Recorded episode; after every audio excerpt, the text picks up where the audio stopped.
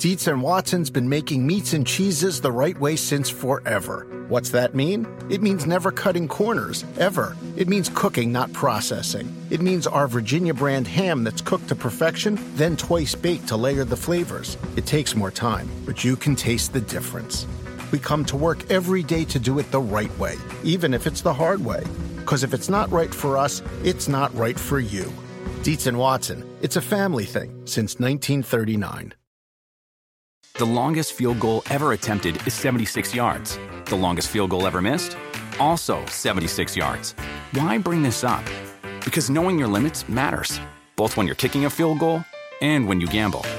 Betting more than you're comfortable with is like trying a 70 yard field goal, it probably won't go well. So set a limit when you gamble and stick to it. Want more helpful tips like this? Go to keepitfunohio.com for games, quizzes, and lots of ways to keep your gambling from getting out of hand.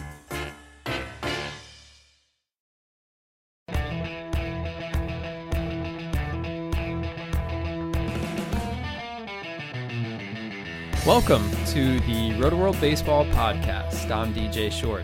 This is our first episode of the 2017 regular season. Uh, Drew Silva is away this week, so I'm joined here by Ryan Boyer.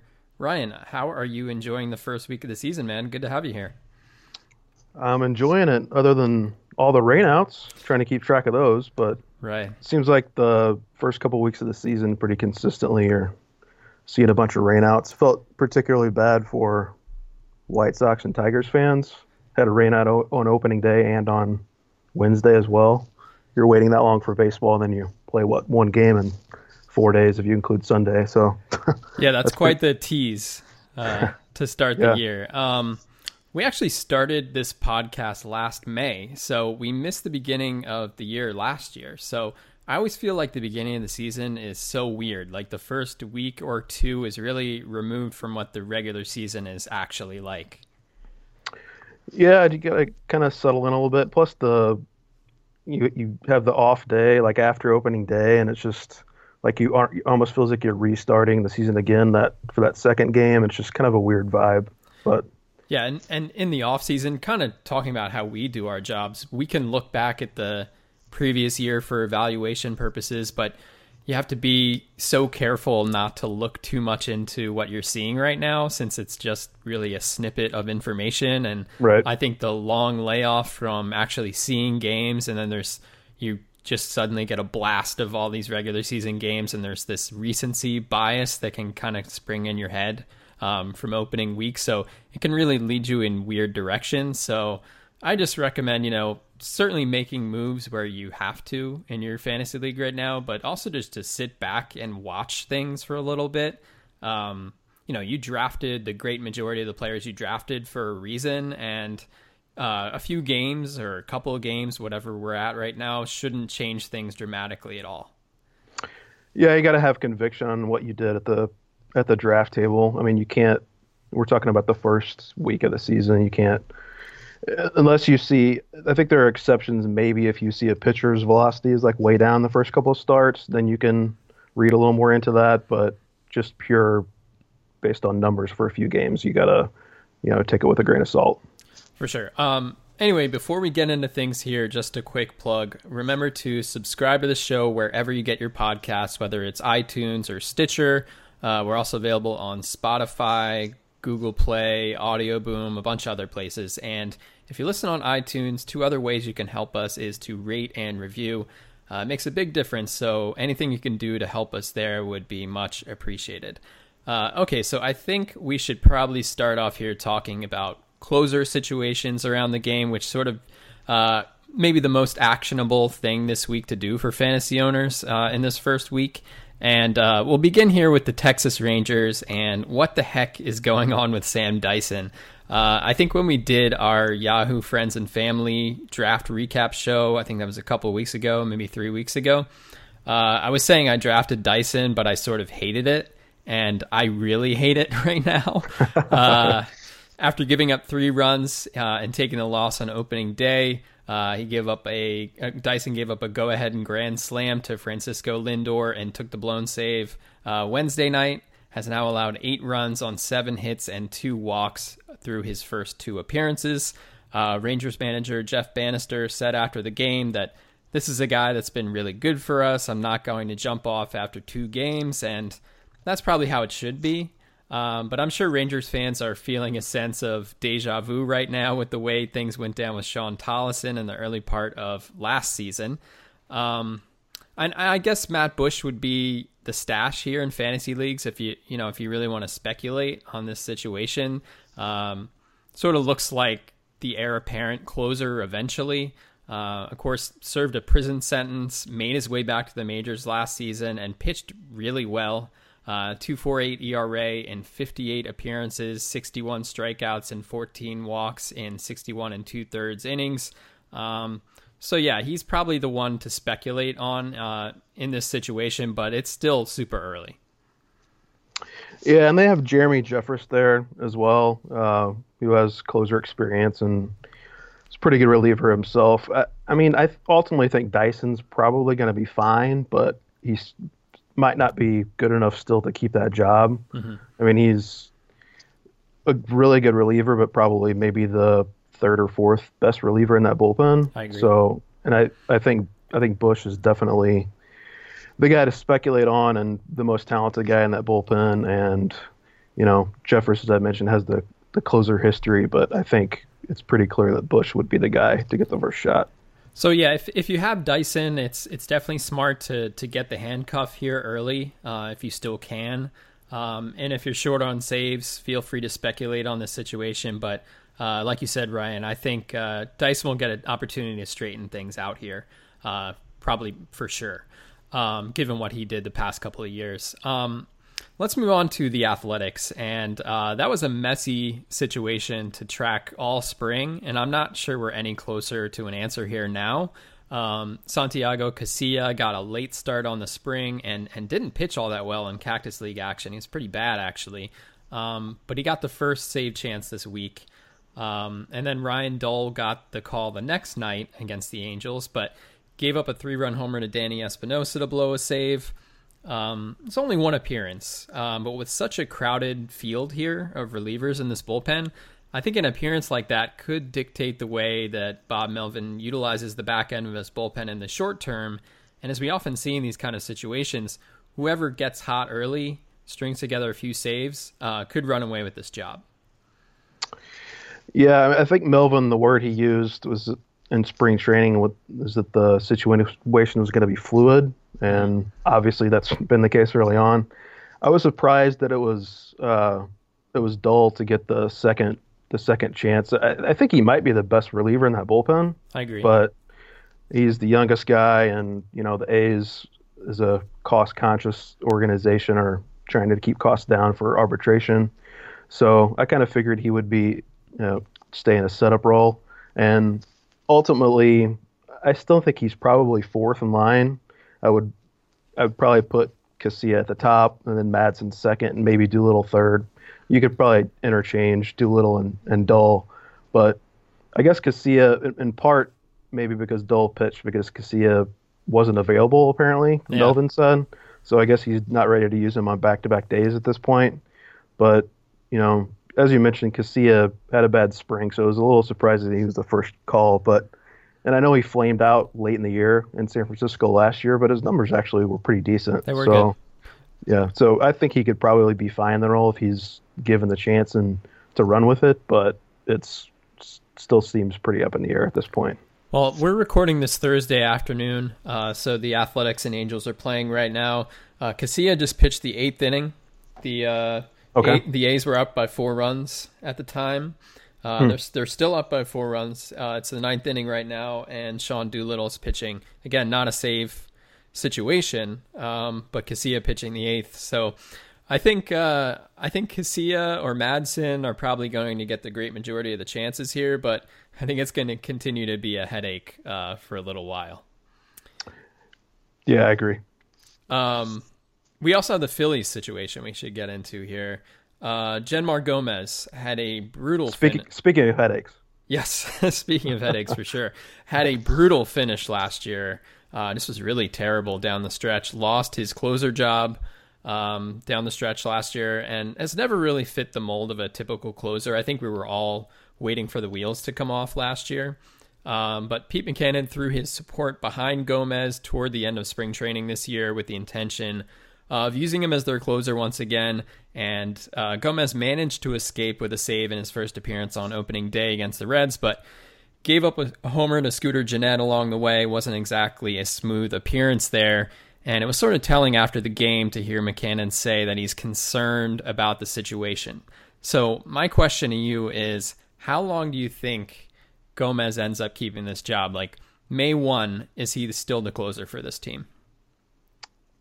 Uh, I, I, thought you were going to ask this weekend. Is he still no, I'll, I'll, definitely take before May 1st. Okay. I mean, it's it's not it's a pretty telling comment when I mean he actually did get the save Monday. It wasn't pretty. Yeah. He did get the save, and yet the manager, you know, basically says he's concerned and he's he's not getting the ball on the ground as he did when he was pitching well last year. So, you know, Mackanin backed him in spring training, but this looks like a situation where he's ready to make a move. I mean, Hector Neris is the most talented guy in that bullpen.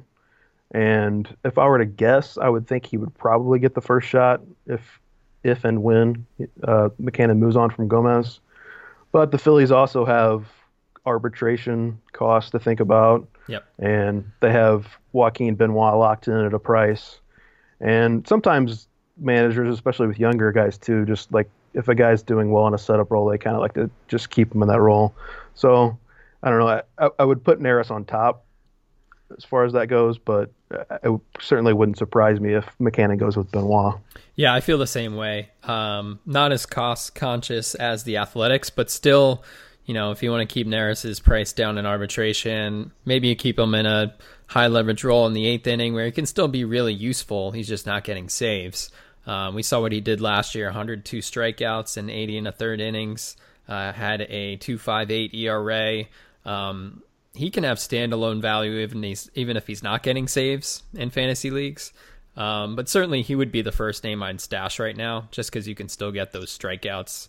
Um, but it wouldn't surprise me in the least if Benoit was the guy.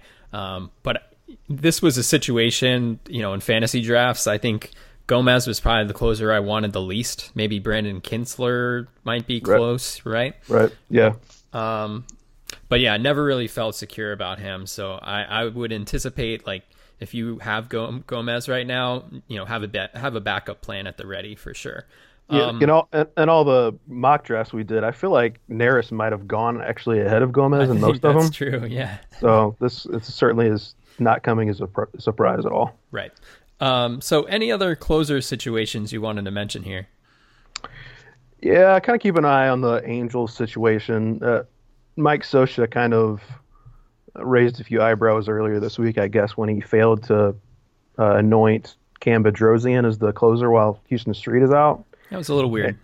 Yeah, and you know, Bedrosian he did get the first save chance though, and I, I think that Scioscia kind of holding back was more about Street than it was Bedrosian because hmm. I think he probably wants to give Street back his job once he's healthy, and Street got the first save chance, and Bedrosian was their burst, or excuse me, Bedrosian got the first save chance.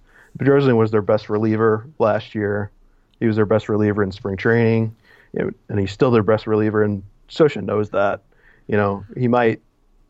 It might be a cost thing as well to keep his cost down if he wants to give the job back to Street eventually.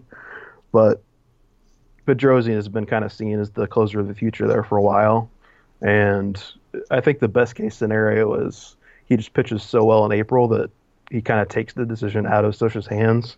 I mean, Street is, I guess he's throwing again, but he's probably still like a month or so away, I would guess. Mm-hmm. So, uh, Bedrosian's going to have a little time to to prove himself, and certainly wouldn't surprise me if he does because he's the best guy in that bullpen. Yeah, I have this feeling in my gut that Huston Street's going to get another shot at getting his job back. Um, but I'm trying to ignore those feelings right now. Uh, uh, Bedrosian's, I mean, he's really good, uh, and he's the future in that bullpen. Uh, I hope he gets a chance to run away with the gig, but uh, I just have a feeling Street's going to get an opportunity there. Um, we should probably mention uh, Blake Treinen, uh, Dusty Baker finally made his choice late in spring training, surprised some folks with his his choice of Treinen. Um, I didn't get a chance to watch him uh, in his most recent appearance uh, Wednesday night, but I did on opening day, and he looked really nasty.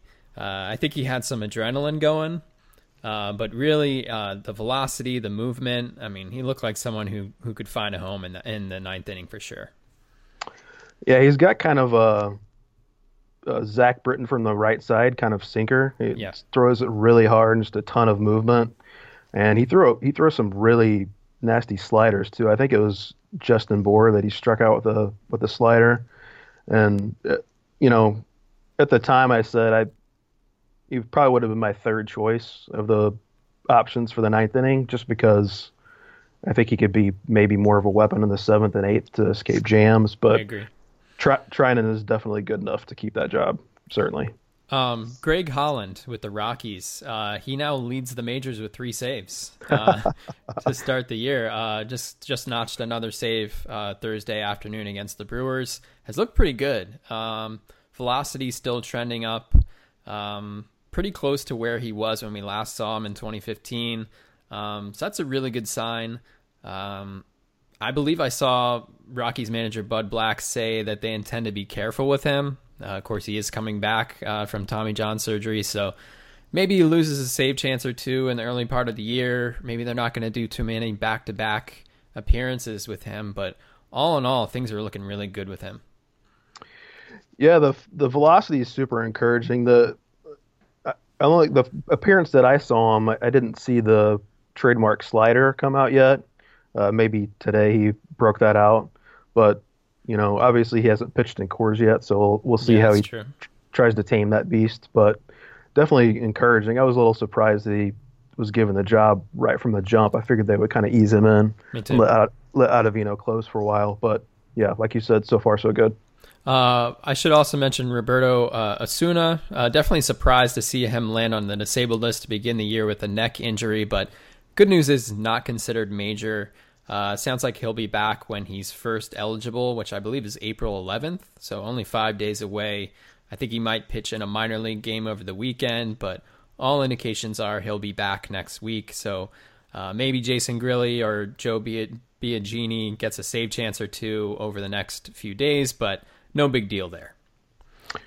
Yeah, if you're looking to pick up a maybe a stray save or two this weekend, you can take a shot. But and I think probably Grilli will get get the chance. He gave up a walk off home run to to Mark Trumbo, but that was in extra innings in a tie game, and he'll probably get the first shot. But like you said, it's you know he might only get one or two save chances at most. So Right. Um, so I wanted to get into just general players of note from the first week. Again, it's really hard to evaluate players, we only have a few games worth of information. Some some teams have only played two games so far. Uh, so we're recording this early Thursday evening, so not a lot to go on. Um, but I'll start out with one player uh, I led with in waiver wired on Thursday. And in case you aren't familiar, it's my weekly column that I do during the regular season.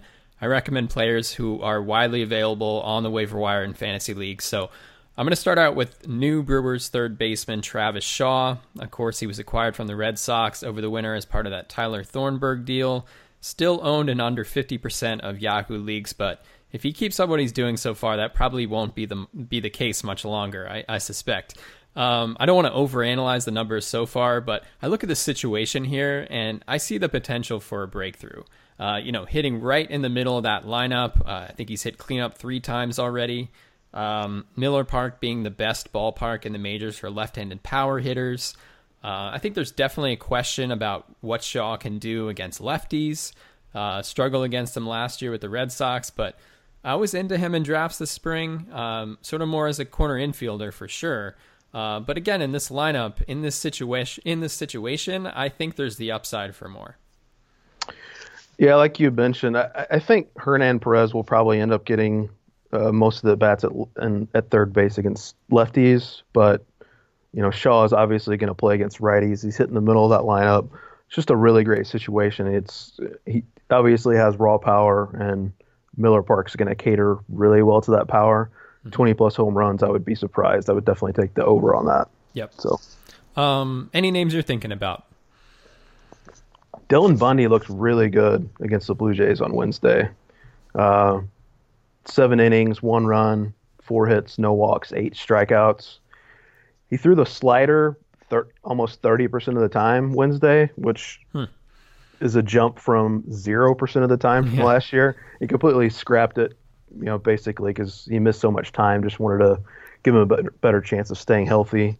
But that looked like a really nasty pitch for him.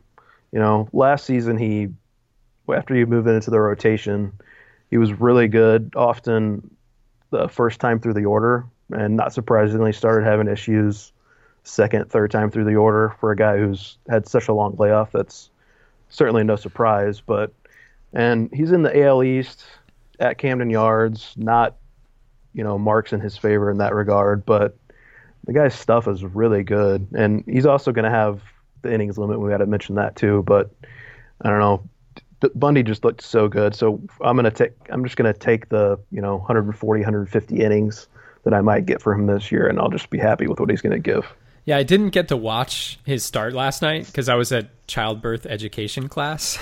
uh, hey, there yes, you go. Expecting a baby here in the next six weeks or so. But uh, I did see the highlights uh, when I came home, and it makes me just happy to see him doing well. No doubt. After the long layoff he had. But as you mentioned, you know, pitching in the AL East in that ballpark, uh, that's tough uh, for sure. And, you know, the injury history, you have to wonder how far the Orioles will push him. Um, but again, he looked really good. And, you know, if he's out there, certainly take a chance on him. I just think he's a wild card. I, I don't know what you're going to get from him for the full year. I have no idea. Um, but definitely really exciting uh, to see him pitching and pitching well.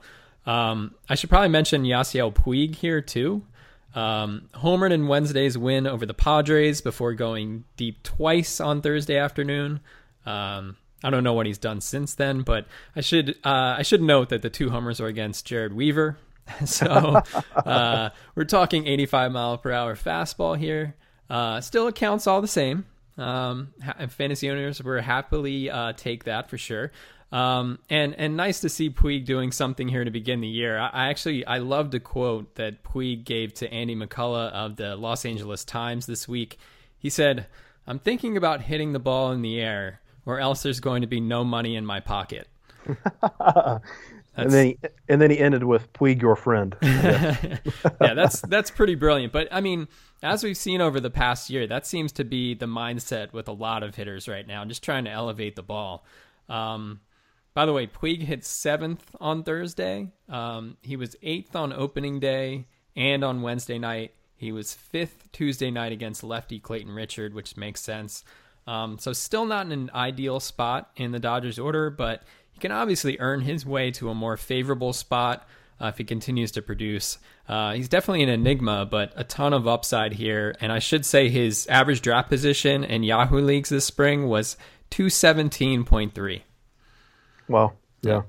Yeah, I was I was admittedly one of the guys that was down on Puig going into to draft season. I mean, he just hasn't been very good or healthy for two years. Spent some time in the minors, and you know, the Dodgers have options in that outfield. So I think there was definitely a scenario to where he could get off to a really bad start and be on the bench. But mm-hmm. obviously, this is the opposite of that. So I mean, good for him. I, I really do hope it hope it holds up, but we'll see. Yep. Uh, anybody else you're sticking out to you right now? Uh, Brandon Finnegan was really, really good against the Phillies. Uh, seven innings of shut up ball, just one hit and one walk, and nine strikeouts. Hmm. Um, through 16 changeups, and the changeup is kind of a a story with him. Dan Straily actually taught him his changeup last year.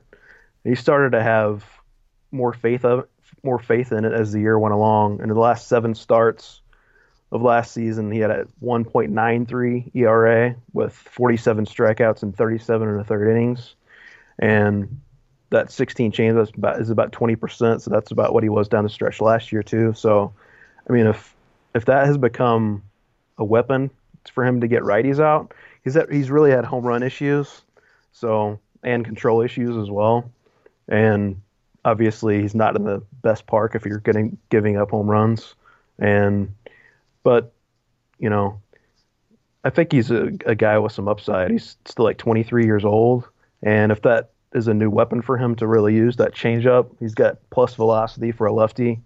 Uh, he's certainly a guy who's um, you can basically get him for free at the end of your draft, or you could, and now you can get him on a lot of waiver wires. But he's certainly a guy that I'm considering picking up. Actually, did in one of our leagues this morning.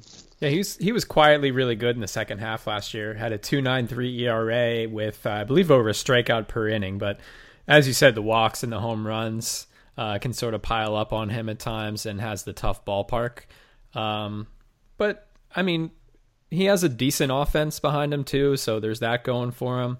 Um, but yeah, I think he's an intriguing uh, name on the waiver wire. I think it's too soon to freak out about anybody, but uh, is there anybody you're a little bit worried about? Well, I think we have to mention Byron Buxton. I mean, Paul Molitor decided to put him in the three spot in the lineup, which seems super encouraging. But first three games, he's one for 14, seven strikeouts, and one walk. Hmm. And uh, Nick Nelson, who does some freelance stuff for us, and he's also a big Twins fan, so I'm sure he's seen every pitch of theirs so far this year. And he tweeted out today that Buxton just looks completely overmatched and lost at the plate right now. And I think that's actually probably more important than his actual numbers from the first three games, just how he's looking and his at bats. And I don't know, that's it's pretty discouraging. Uh, you know, if you believed in Buxton this spring in drafts, you're not going to bail on him after three games. But at the very least, I could see him definitely moving down in the order now. You know, he batted ninth for a lot of the time last year, and maybe he doesn't move all the way down to the nine spot, but I could definitely see him moving to the bottom third of the order soon. Well, strikeouts, I think, are going to be part of the deal with him, unfortunately. Um, yeah. Struck out in 35.6% of his plate appearances last year, and even when he was on a tear down the stretch last year, just pile up a ton of extra base hits down the stretch uh, and finally hit for power. Uh, he struck out a ton even then. Um, but the, I mean, I, I just hope the Twins leave him alone and let him play. I mean, even if they do stick him in the ninth spot in the order, just let him play. Um, I don't think there's any point in really messing around with him unless it's like gets to the point where it's like embarrassing, uh, and to save a little pride, uh, to send him down or something like that. But um, yeah, I hope he just I hope they just let him play. He adds value with his defense in center field, so I think it's too soon to panic for fantasy owners, and hopefully we'll see something good here with him in, a, in the next few days. Um, but yeah, the strikeouts are, are just part of the deal with him, unfortunately. So uh, the batting average probably not going to be there, but you have to hope the power that we saw down the stretch last year sticks a little bit, and he obviously has the speed to be an impact player. So um, I, too soon to give up on him, but yeah, the strikeouts are a concern the good news is the Twins don't really have any other options in center field. I That's mean, true. they're not really going to go back to the Danny Santana experiment, are they? So I, I, do think they'll let Buxton Buxton sink or swim. And like I said, way too soon to give up on this guy. Uh, I wanted to mention Charlie Morton here for a second. Uh, was another one of the players I mentioned in waiver wire today. Had a great spring with the Astros. Really retained that velocity that he showed with the Phillies early last season. Uh, went down with a severe hamstring injury. I believe it was in mid-April and missed the rest of the year. Um, he made his season debut Wednesday against the Mariners, uh, up, up against James Paxton, another pitcher I really like. Morton gave up two runs on five hits and two walks in six innings. Uh, struck out four batters, had 12 swinging strikes in his 90 pitches, averaged 95 miles per hour with the fastball. Really nice and easy. I did manage to watch a couple of innings of that start. I feel like Morton is someone who's teased us a lot over the years, always looked to be on the verge of a breakout. Um, but I really like what I saw. I, am not thinking he's going to be a fantasy ace or anything like that, um, but certainly someone who can help on a mixed league staff. Um, what are you thinking on him right now? Yeah, I mean, if the velocity holds, he's always been a guy who gets ground balls, mm-hmm. and if he's going to consistently throw 95, 96, he becomes super intriguing. You, you mentioned that he's kind of a guy that's popped up every now and then in the past. Remember when he like completely tried to mimic Roy Halladay's delivery, oh, yeah. and he was he was awesome for like a month, and then he kind of went back to mediocrity. Mm-hmm. But you know, that very well could happen with him. I mean, obviously the career numbers aren't great, and he's like 33 or something. So, but if the velocity holds, he becomes a really intriguing guy. Yeah, I'm speaking of the Astros. Uh, we should uh, probably mention Lance McCullers and Dallas Keuchel. Uh, both looked really good uh, in their returns this week, their season debuts. Uh, great sign for the Astros. I, I really thought the Astros needed to add a big time starting pitcher this winter. You know, whether it's Chris Archer, Jose Quintana, name like that.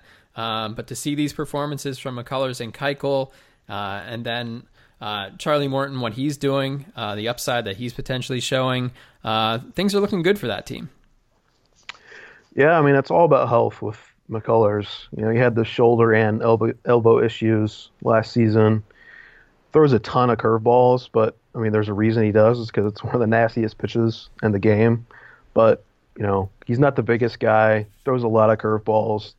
Has big velocity in general, and I really have doubts about his ability to hold up mm-hmm. over the over the long haul. But I mean, he's going to be awesome when the, the, innings you do get from him. So, uh, Keuchel, I really didn't know what to do with him in drafts this spring. Me like, neither. He mentioned that the shoulder issues were actually, you know, giving him problems all year last year. Mm-hmm. And on one hand, it's kind of encouraging because you have an excuse for why he wasn't that great. But on the other hand, you know, shoulder issues can easily pop up again. So, and it didn't really seem like he was coming at that great of a discount. So I, I didn't end up with him in any of my leagues. But you know, seven shutout innings, two hits against the Mariners. It's super encouraging first outing. So hopefully the shoulder issues are behind him. I guess it remains to be seen. Yeah, I would take something between his Cy Young season and what we saw last year. That's kind of where I'm expecting him to be which yeah, isn't going, which isn't going to be great. Probably in line with his average draft position, which I think uh, was somewhere in the 150 range or something like that uh, in drafts this year, and that sounds about right for what production he might provide. But we'll have to see how he does. Uh, another pitcher I was interested to see this week, Stephen Strasburg. Coming back from that torn pronator tendon, which ended his season early last year, looked good opening day against the Marlins. Only three strikeouts in seven innings, but gave up just two runs. Didn't walk a batter.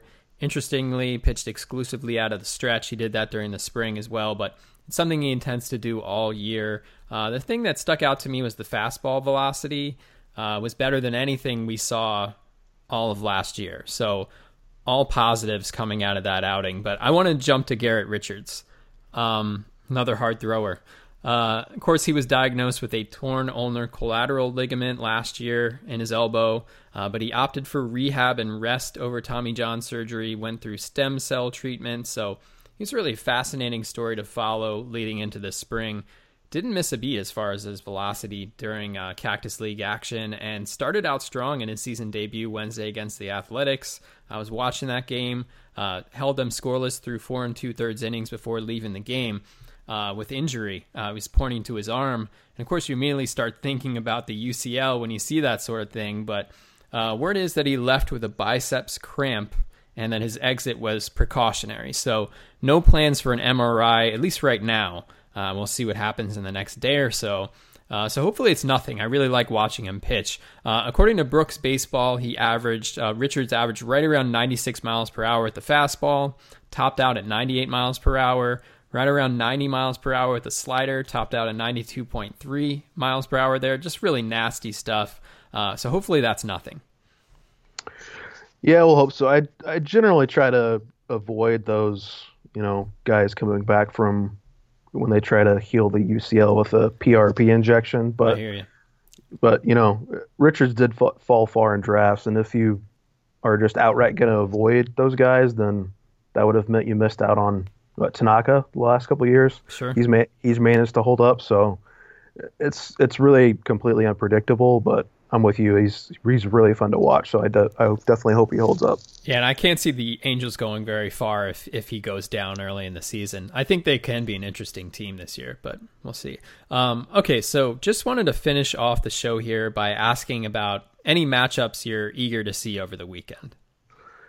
Uh, a couple guys. They're actually not uh, matched up anymore because one of them was moved up a day. But a couple guys I want to pit uh, watch pitch this weekend are uh, Mike Foltynewicz and Tyler Glasnow. In some respects, I think they're kind of similar. They're kind of stuff guys right now that really need to find command to take that next step. And Foltynewicz showed kind of glimpses of that down the stretch last year. He started throwing the changeup more, having more success with it. He had a really good spring, and Glasnow won the number five spot in the rotation. Obviously, the upside with him is huge. He's been, you know, a, a top pitching prospect for a while now, but he's always walked a ton of guys. Mm-hmm. So I'm kind of in the wait and see mode with both of those guys, but it also makes me want to want to check out their starts this weekend. Uh, for me, I, I can't include Matt Harvey because he's pitching Thursday night, uh, weather permitting. It does look like the game will be played. Um, but so I'll start out by saying Zack Wheeler, uh, Friday against the Marlins, uh, be his first start in the majors since 2014. Um, and with Steven Matz and Seth Lugo sidelined for a while, they really need to get him on track uh, and keep him healthy in that rotation. He is going to have an innings limit this year. Um, but with those guys sidelined, it's really important that uh, he picks up sort of from where he left off before the injury. Um, Aaron Nola goes uh, against the Nationals on Saturday. I have high hopes for him this year. Of course, he went completely off the rails uh, last summer before being shut down with an elbow injury. Uh, didn't have the best spring, uh, but the velocity's been pretty good, and uh, haven't heard anything about the elbow, so that's been good news. Um, and I guess I'm interested to see how Tanaka bounces back uh, from his rough opening day start against the Rays. He gets the Orioles on Saturday. Um, last one for me, Noah Syndergaard. Uh, coming back from that blister he had opening day, he's currently lined up to pitch on Sunday uh, against the Marlins. Anything else? Um, I think that's about it for me. Cool. Uh, so that will do it for this week. Uh, if you want to get in touch with the show, you can always email rotoworldbaseballpod at gmail.com. Again, the email address is rotoworldbaseballpod at gmail.com. Any feedback, fantasy questions, uh, get in touch with us there. We're going to try to do some questions next week. Uh, you can follow me on Twitter at DJ Short. Ryan is on Twitter at Ryan P. Boyer, and we'll see you next time.